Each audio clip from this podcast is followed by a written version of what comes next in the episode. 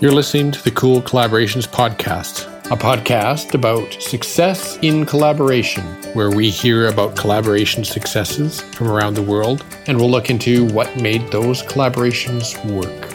I'm your host, Scott Miller.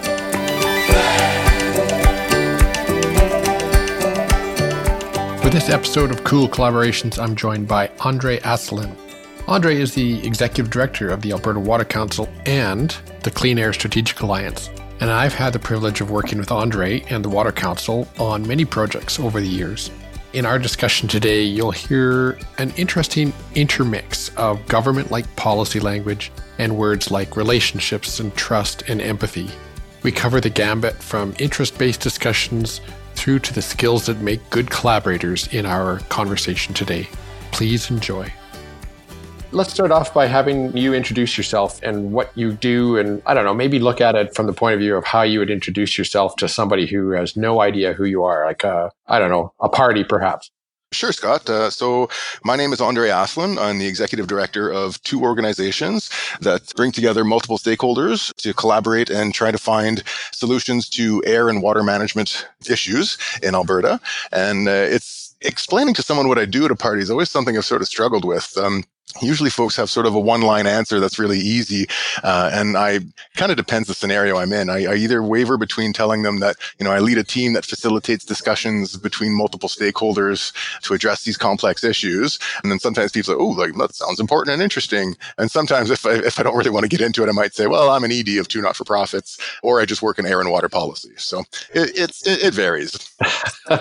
And have you ever gotten any sort of weird I don't know follow-up questions like you introduce yourself and people go, well, like you said, that's really interesting. You know, tell me more. Or is it kind of the opposite where people go, that's cool. And I'll be over there. Yeah. Yeah, I get both. absolutely, I get both. A lot of people, I think, don't really understand the role of policy, whether it's big P policy or small p policy, and, and how it sort of influences their lives, especially when it comes to air and water. So I just kind of laugh it off and say, eh, everybody likes clean air and water, so I'm going to be, uh, I'll, I'll have work for for a lot of time. Right. Yeah. And and if I understand sort of the work of the two organizations you're involved with, I mean, they're very much trying to improve the situation, whether it's water management or air management, that kind of thing. Is that would that be a fair sort of assessment? Uh, absolutely. Yeah. There's uh, air and water management are incredibly complex topics, and uh, you can't really deal with them as a whole. It, it's just too big. Uh, so what we do is we look for opportunities where uh, you know there's there's potential for improvement, but most of these things influence you know several either industrial sectors or municipalities or not-for-profits groups or environmental groups uh, or even different different levels of government. So we try to find areas where we can bring everyone together and identify you know wins uh, win-win situations. Uh, and, you know, we do that by facilitating a process that provides uh, trust and neutrality uh, and lets people come to the table without necessarily an agenda. And they can actually talk about the problem without worrying about, you know, the media getting, you know, some, someone running to the media and saying, oh my God, I can't believe what the oil companies are saying, or look at these environmentalists. So uh, we try to provide, it's kind of like the safe space for these types of conversations like what's a good example of that like do you have kind of a go-to story if somebody was to say well tell me a bit about what that might look like Sure. Yeah. So one that I was involved with that I'm, I'm quite fond of uh, has to do with improving Alberta's water conservation efficiency and productivity. And so what I mean by that is the, the government of Alberta back in 2003 set an ambitious target to essentially improve the, you know, our efficiency and productivity by 30% in 10 years. And the idea was that, you know, we have stressors on our water resources and they're only going to get worse as we continue to improve or, and as we develop industrially and, you know, we have population growth coming in so there was a high level target there and they just sort of said okay well we've got to we've got to figure this out so how are we going to get there? Um, and often when governments set targets like that they either use a stick or a carrot approach. So a stick in terms of you know if you don't do what we tell you to. We're going to come down with regulations and force you to change your behavior, say industry and municipalities. Or you've got a carrot approach, which is more of an incentive. So essentially what they did is they, they, they recognized that the Water Council's membership accounted for the vast majority of the licensed water in Alberta and thought that, you know, maybe this is the right venue to sort of see what all the major water users could, could do to improve voluntarily. And if we get to the 30%, great, no stick required, right? And then if we didn't reach that target, then maybe the stick has to come out. So uh, it was a, you know, it took 10 years to do. And there's uh, four project teams that were involved in developing a framework that uh, the seven major water using sectors could follow to develop sector level plans that each one of those companies, sorry, that companies within each sector could sort of draw from and figure out what made sense for them. So how, what improvements could they make on an individual organization basis to help contribute to improved water management? So a multi-stakeholder group from the Water Council supported these industries and municipalities as they went through the process of, uh, you know, identifying opportunities, looking at what the trade-offs are, and in the end develop these plans. Uh, and then a few years later, through implementation, we actually pulled another team together to look at what the impact was ultimately. And after the fourth team was done, we'd done all the, the comparisons compared to a business as usual scenario. Uh, it turns out that voluntarily, these seven major water using sectors had improved their water productivity by 33%.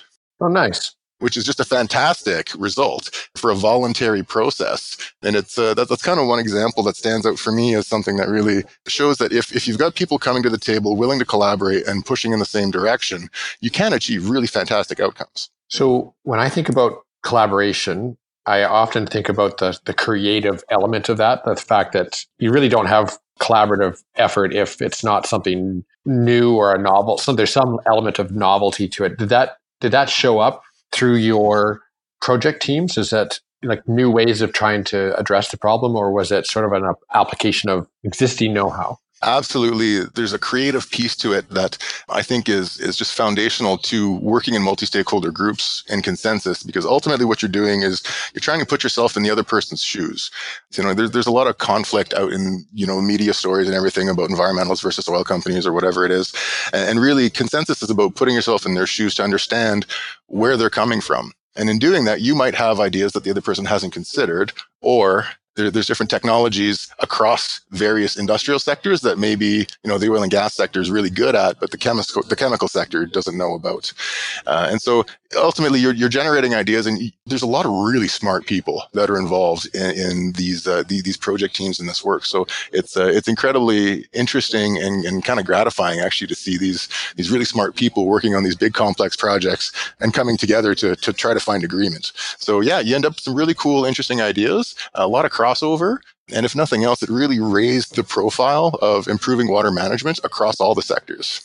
I was aware of some of that work when it was happening, but it's it's really gratifying to hear sort of the the success of that such a such a long-standing group. Uh, did you kind of have the same members, or throughout? Were there was there a variety of members? Like how did that how did that play out in terms of people having to learn what was going on and and pick up this complex project? Mm-hmm. Um, well, there's there's naturally some turnover in, in, a in a project that sort of runs over four phases over ten years, uh, but there was there was yeah a good handful of people that were there the whole time. I know I've been with the Water Council coming on. Geez, I just passed the I just passed ten year mark, and a lot of the people that were on the board when I got there are still there. They sort of you know been either very involved in water management or it's, it's part of their their career path, right? So uh, a lot of the folks that we deal with are sort of directors of environmental management of, large corporations, or um, you know the, the head of the municipality that's doing that's taking care of the environmental field. So quite a bit of, of carryover through the four phases. But I think collaboration is becoming the norm. It's becoming the standard where industries are understanding that, and, and municipalities and, and governments too, is that it, it's it's no fun and it's not productive to try to fight things out in the media or the courts, right? If you can if you can reach agreement on something. Uh, why not put a little effort into it? And I think, uh, like I mentioned earlier, that that trusted neutral process that we provide is is what lets people, you know, come together and do that. And I think as as people participate in our various project teams, they take that back into their organizations and they say, "Holy cow, we got." you know, a really good result out of this. And so people are understanding that collaboration is the way forward. If nothing else, just so you avoid, you know, whatever it's arbitration, mediation, courts, whatever it is. Uh, so yeah, it's it's really interesting just as a way to to address disputes in general, right? It's it's kind of a a path to avoid the dispute in the first place. Yeah, yeah. U- ultimately, you know, there's there's going to be decisions have to be made, trade-offs have to be made, and they will happen. And the question is, how do you go about doing it, right? And so you don't necessarily have conflict, but what you see is a gap in regulation or management or something. And so, um, you know, if you can come together and have someone and then have various groups agree to, you know, a, a particular direction that would satisfy everyone, where, you know, they may not get everything they want, but, you know, what we say is, can you live with the outcome? May not get everything, but if you can live with the outcome, then at least there's a path forward. So you've been involved with obviously quite a number of projects. You've been with the council for a long time, the councils, I should say. How would you describe collaboration? Like, do you have a definition that you sort of have in your head that that sets the foundation for what you do, or how do you approach it? So for me, I kind of define collaboration as, as, as, any act where people deliberately work together to achieve a mutually beneficial outcome that's better than if they went at it alone or chose a confrontational approach. Uh, so it you know it varies. It, it, can be anything. So I work in environmental management, environmental media, but um, it, it, can apply to pretty much anything. So anything, anywhere, anytime where you're working together with someone and you hope to get something better out of it than if you did it alone. To me, that's collaboration. And how does that? I know uh, much of the work that that at least the Water Council does is is focused on achieving consensus. And so, how do you see those two concepts fitting together? A collaborative approach versus a consensus based approach. Mm, um, I think it's it's it's one of the foundations to achieving consensus, but it's not actually required. Because we do seek consensus because that makes it a lot easier for uh, you know the implementers of, of our recommendations to take it and say well everybody agrees with this let's go with it. But at the same time you're going to get some instances where you can't agree right? Um, sometimes often with the industrial piece there's you know there's the, the bottom line the bottom line is often still the money right? There's there's a lot of uh, focus on that. And sometimes you know to get the environmental outcomes that you want it's it costs too much. It's not economical. They can't go there. You know they might look for other solutions but the the optimal solution you know isn't optimal for them. Sorry one person's optimal solution may not be optimal for for another's. And so what you end up with is you can have non-consensus. And i actually find that to be just as useful, if not maybe even more useful sometimes when you're giving advice to, to a regulator or a government, because then you can collaborate and still not agree. So, you know, it's sort of like setting the goalposts. You know where you are, you know where the bookends are. So, on this particular topic that doesn't have a solution, you know what the options are and who supports it. And, and, you know, if you're going to move forward, you kind of know what you're, what you're going to step into. If, if you go down that path, if you're a government, if you're going to set a regulation or change a, le- change legislation.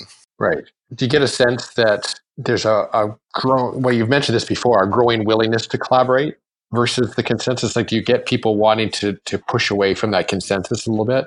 I don't think people actively push away from it, but uh, I, I, think when they're taking part of a process that they understand, they can come to the table and speak frankly about it and not feel like they're going to be pilloried later for it. They, would like to go down that path. Sometimes it's not possible. Depending on the player, you might have you might have somebody who's using a little bit of gamesmanship to try to get what they want, uh, and that that's kind of normal, right? We all we all try to get what we want, and ultimately, uh, consensus is about interest based negotiation, right? So you come to the table, and the idea is that you're going to tell people, this is what I need, right? And so that's different than a position. So a position might be like the regulation has to say that this, uh, you know, my, my emissions effluent will be whatever, five milligrams for something. Whereas really the interest is, well, it costs me too much money to get the emissions any lower than that. So what we try to do is get people to not worry so much about their positions and we'll try to figure out, get drill down into what their actual interests are and see if you can find a solution that fits everyone's interests. So that sounds to me like it's kind of hard. So then would you say would you say collaboration is is a hard thing to do? It can be. I would say, yeah. There, there's the potential for for further conflict even while you're trying to collaborate. And a big thing, uh, one important thing that I've learned is that you need trust amongst the people that are trying that are at the table trying to negotiate or discuss or trying to explore each other's interests to you know try to figure out what the solution is some some professions are naturally geared towards being positional and you know taking down the other person. So think of a lawyer right? Like a lawyer takes a position and will do everything to try to shred down their opponent just to win. And that's the exact opposite of what consensus is. So some folks are, are, are geared and trained and and some of them are on our project teams and you know they're on our board. And so there, there's there's a bit of a reckoning required to to sort of have the light bulb go on and say okay so maybe I can get what I need out of this. And so there's there's a big element of trust, and not only that, but I think understanding and active listening and empathy to try to really get into that other person's shoes to understand where they're coming from, to understand why they can't come closer to your side of the table, sort of thing. So it's it's one thing that I didn't really understand when I got into this business And the more the more I do it, the more I realize it's all about it's it's it's very much about relationships and sort of understanding how to empathize with someone. Often that's that's that can be just as important as you know how many dollars does it cost to implement environmental improvement, or you know if you're a municipality, you know what's that going to do to your to your popularity. So it's it can be hard, yeah, but often what you end up with is a, is, is a more creative, long lasting solution. So, you know, it's hard, but so is a lawsuit. Yeah, well, when you put it like that, yes. the, the conflict card is often, you know, that's always the the road people they might default to that just because of training, etc. But so you mentioned a couple of things there. You mentioned empathy and active listening. Are there any other sort of attributes you would point to for for a good collaborator? Uh, yeah, I've uh, I've been taking some training and hearing a lot more about emotional IQ. Uh, you know, emotional intelligence rather than uh, as being sort of a foundation. It's a very well-rounded approach to sort of how you're relating to other people. Um, I, would recommend anybody go go read up on emotional intelligence. It's it's the new it's the new hot thing that all the executives are are pushing and, and managers that are trying to you know get the most out of their teams. Uh, and so it applies, I, I think, very broadly. I'd look into that. I think self awareness is a big one as well. You know, we all have different personality types and, and, you have to deal with all of them. And what something I learned through some in emotional intelligence training is understanding how I'm communicating with people and, and how I'm sort of, you know, interacting with them influences how they're going to react to me. And so if I'm trying to gain agreement from someone, it's important that I understand what my biases are and what I, I'm sort of causing them to react, how I'm causing them to react to me. So that uh, you know just great communication skills understanding um, patience is a big one too. You never you never really know what somebody's how, how somebody listens or interprets things. Some people think that introverts you don't really need people that are introverted or at various scales need a bit of time to, to process things and think about things Whereas a very large personality that's extroverted might right on the spot be able to, you know, spit out an answer and say, perfect, it's settled, let's go. And you can't do that. You're gonna have to, you have to walk at the pace of the team uh, and the pace of the conversation. So sort of being aware of all that stuff and that you got to go together, right? There's the old proverb, if you want to go fast, go alone. If you want to go far, go together. I don't think there's truer words than that because that's kind of how I've approached collaboration, at least in my thinking, is that bringing a group of people together is bringing together what 10 or 15 times the knowledge and the ability to connect to all the people that those people can connect to and on and on. So it's it's uh, such a powerful force once it gets once it gets rolling.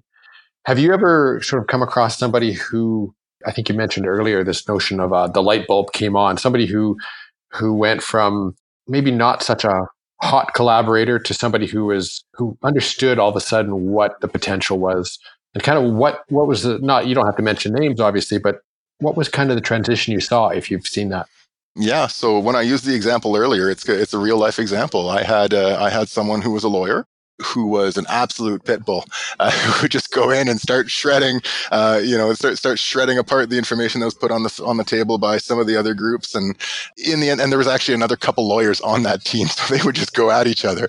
Uh, and you know, in the end, we made almost no progress until we had a bit of an intervention, which is like, okay, this this isn't working, right? So, uh, and then that uh, that one individual ended up taking uh, consensus decision making training uh, with us at the same time that we had some staff uh, taking the, the, the training, and uh, it really started to apply um, the learnings from that training and sort of doing more of the active listening and, and you know being being aware uh, of, of the of the attempt to try to find a positive outcome for everyone. And, and, really sort of is a shining example of how you can go from being like a, a sharp toothed pit bull lawyer to a collaborator who and she's still strong right? This person is still advocating for their interests quite strongly and well and you know very well articulated in their explanations. But towards the end of it became the one who's all of a sudden asking the probing questions about someone who's saying well tell me more. Well tell me more. That's often the approach right is if i don't like what you're saying the answer isn't i don't like what you're saying. The answer is well help me understand why you say that. Right. And this person totally displayed that. Well and they can dig past it's, it's interesting because in order to ask that question you, it speaks to some of the things you mentioned earlier around just a self-awareness of what's happening and you say a change in mindset and I, I kind of like that that example you gave. Would uh, would you say it's all it all comes down to tr- to a training aspect, or is it also is there an experiential piece to that? So what I'm trying to get to, I think, is that you don't really understand the benefit of true collaboration. At least this is my view, I think, until you've actually seen it happen in front of your eyes, kind of thing. So you can you can take a course and learn about you know active listening and patience and self awareness and all of these things, but until you see it, until you c- come out the back end and go, "Whoa, I didn't think that was going to happen." How much does that play into the transformation? Would you say? I think people benefit from hearing the skills and from people who are experienced in it and sort of initially telling the stories because and I, I, think a lot of the skills that make for a really good collaborator are not necessarily things are not necessarily skills that we're trained to use early on in life you know, we're sort of born focused on ourselves and what we're doing and, and, you know, what's good for us. And I think that's a very, that's a very natural approach to it, right? Like we want to do what's good for us and our family. And, you know, so once you start hearing about the skills, you start to put it together. Say, oh, that, that might make sense. That might work. And then when you do see it, yes, it absolutely works. Um, but I'll go one better and that my, the one who probably taught me the most about all this is my wife and just having to go through the experience of, of seeing how she deals with people because she's a very generous people person, very giving, very sort of active listening, really wants to get an understanding of what other people are going through so she can help them. And she's in insurance. So she's helping protect everybody else's stuff, essentially. So when you, when you, when you're able to observe that. So very much to your point. So I was able to observe how she deals with people and how she essentially collaborates in trying to, you know, cover their cover their belongings well. That in and of itself was such an eye opening experience, even though it's been going on for almost 20 years. Yeah, so the, the skills and seeing it in, in, in you know in person and seeing the outcome of it uh, are all all contributing to it. I, I don't think you can I don't think you necessarily, okay, so I'll go back. If you saw someone going through the process of trying to facilitate a collaborative process, if you're not aware of the skills they're using, like if you can't say, ah, okay, now he's active listening, now he's probing, ah, now he's reiterating the point back to make sure there's agreement. If you don't, if you're not aware of those skills, you don't actually really see it. You don't really get how to get from point A to point B. True. But would you say that the the skills to facilitate, say, a collaborative outcome and the skills to just be collaborative, are they are they synonymous? Are they the same, or is there a, a differentiation there? So when you talk about reiterating points back, and it strikes me, and and you can correct me if I'm maybe off base, is that that seems more like the facilitator hat as opposed to say somebody in the room trying to come to us to a solution. Would that be fair? Mm, I, I would say the teams that showed the strongest elements of collaboration, everybody was doing the skills that facilitators would do. Oh, yeah. Right. Like a, a like, so I, I, should explain a little bit more. So for Water Council and CASA's project teams, we have co-chairs who are members of the sectors that are participating. So you might have someone from, you know, the government or, uh, you know, like irrigation districts or something. And what their job is, is to, to help facilitate the discussion, but also present their interests and represent their interests at the table. But that doesn't preclude anybody else from helping move the conversation forward.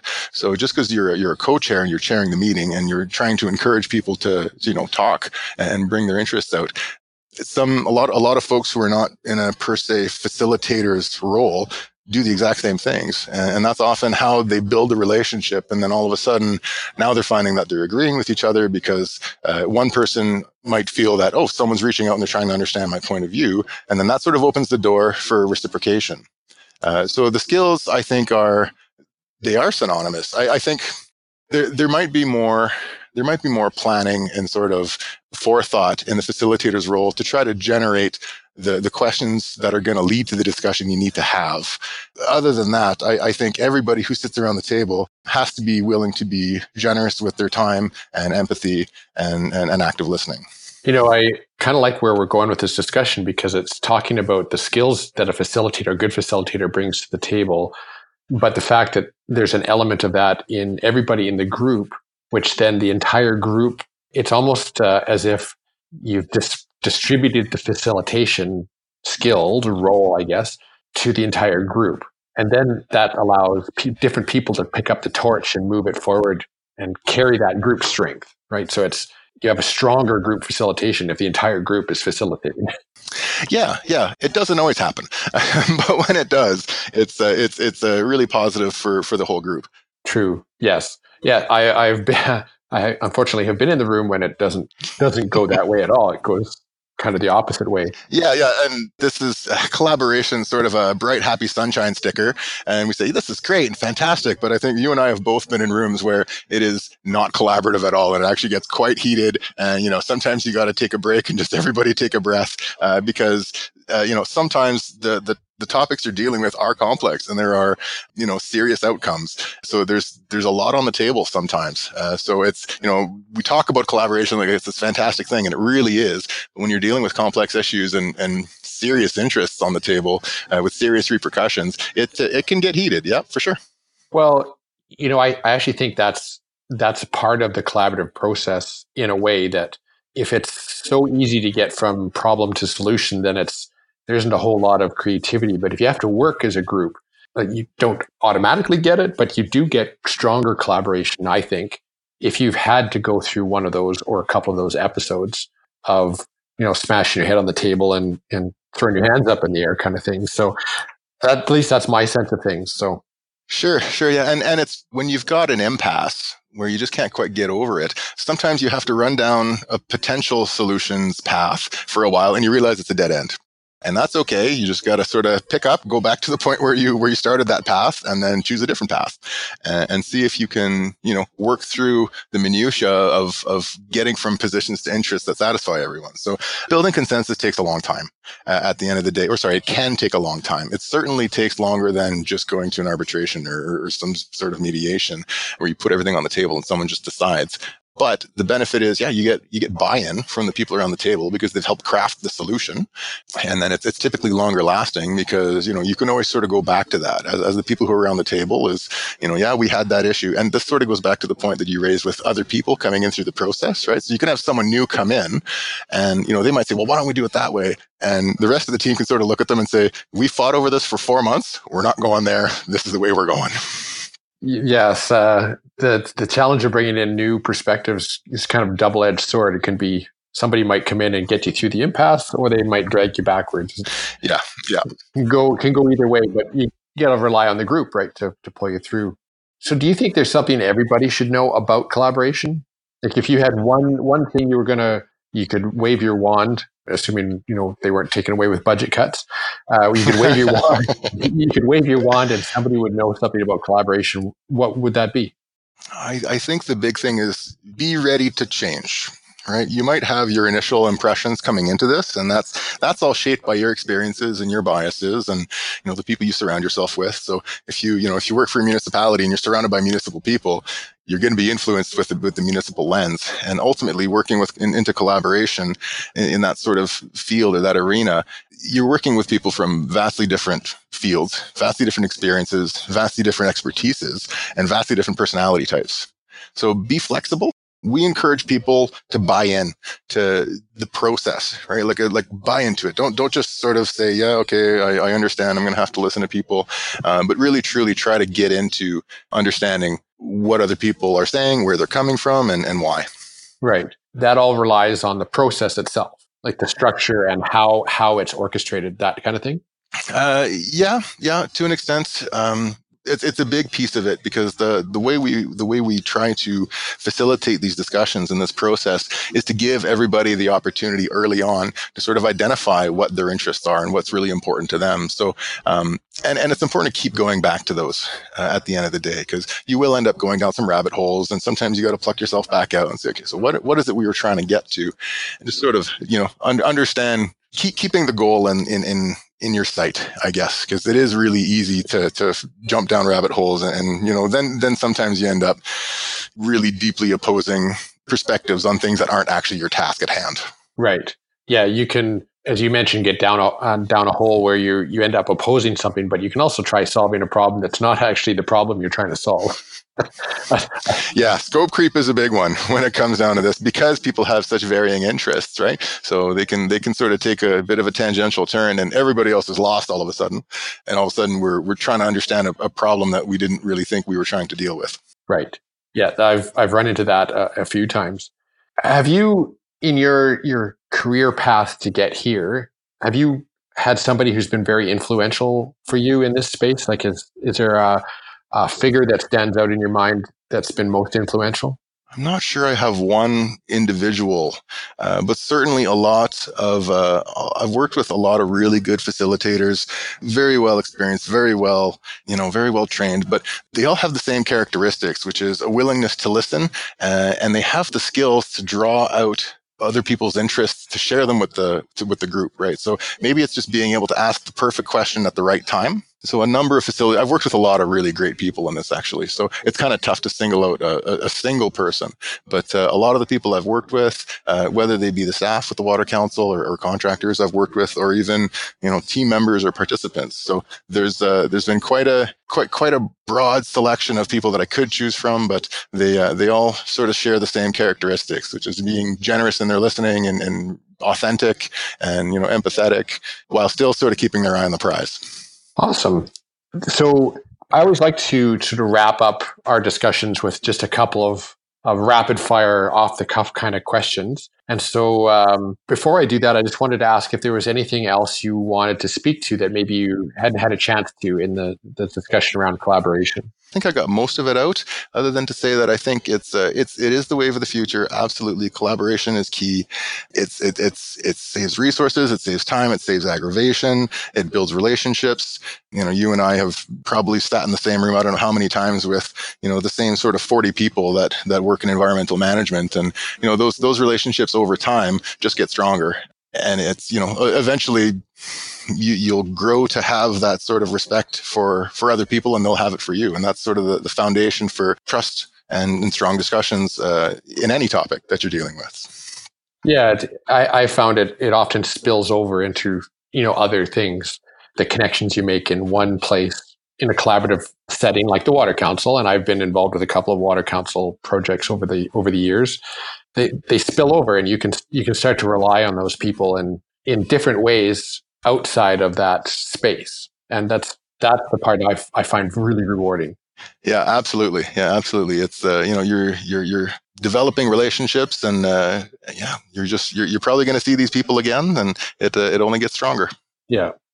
So I have, like I say, a couple of rapid fire questions just to, to, to wrap it up. Are you ready? Sure. Let's go. All right. So, uh, do you have a book that you would suggest that everybody should read? It doesn't have to be uh, necessarily about collaboration, but you know, one that you would maybe gift to people on a regular basis. Oh, yeah. There's a there's a good few of them there. I uh, always been a fan of the Little Prince. Um, since I was a kid, it was sort of those those, those fables types books that sort of has a, a moral at it that I always sort of resonated with me if you're into fantasy, my, my favorite book in that genre is Name of the Wind. Fantastic book, Patrick Rothfuss. But be warned, he's only written the first two of the third book, and the third book hasn't come out in 10 years, so be warned.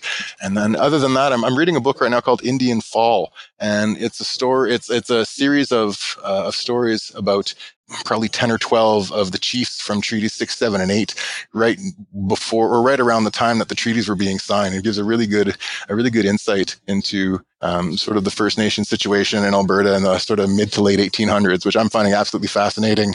Um, sort of you know trying trying to become more aware and informed about uh, the first nations and indigenous peoples history essentially in alberta is something that i've been i've been trying to focus on it's uh, that's a really good book Awesome. Uh, I'm going to make sure I, I can include links to those various books. I've actually um, read Name of the Wind, and I agree, fantastic book. And I'm I'm like you. I'm waiting for the third one.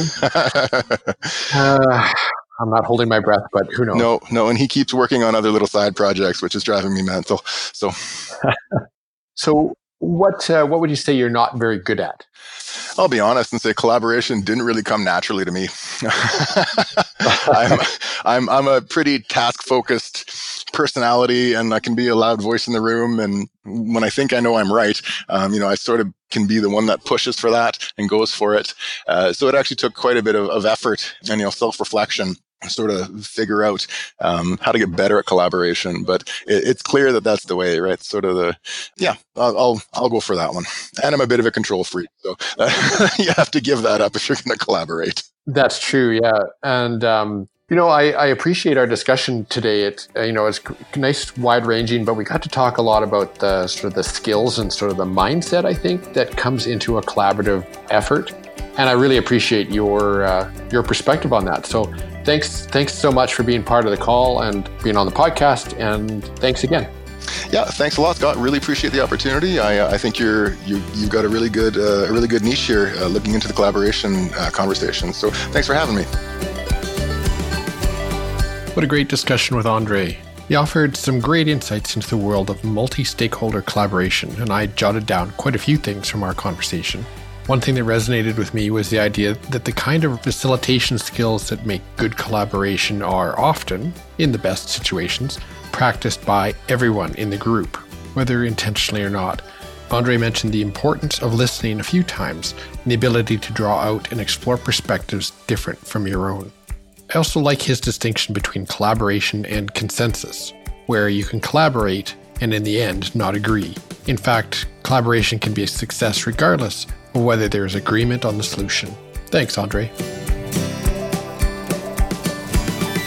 You've been listening to Cool Collaborations. Please make sure you visit collaboration dynamics.com where you can subscribe to the show in iTunes, in Stitcher, or wherever you get your podcasts. Be sure to sign up for our mailing list so interesting things like blog posts, upcoming training, or collaboration tips and tricks can come to your inbox.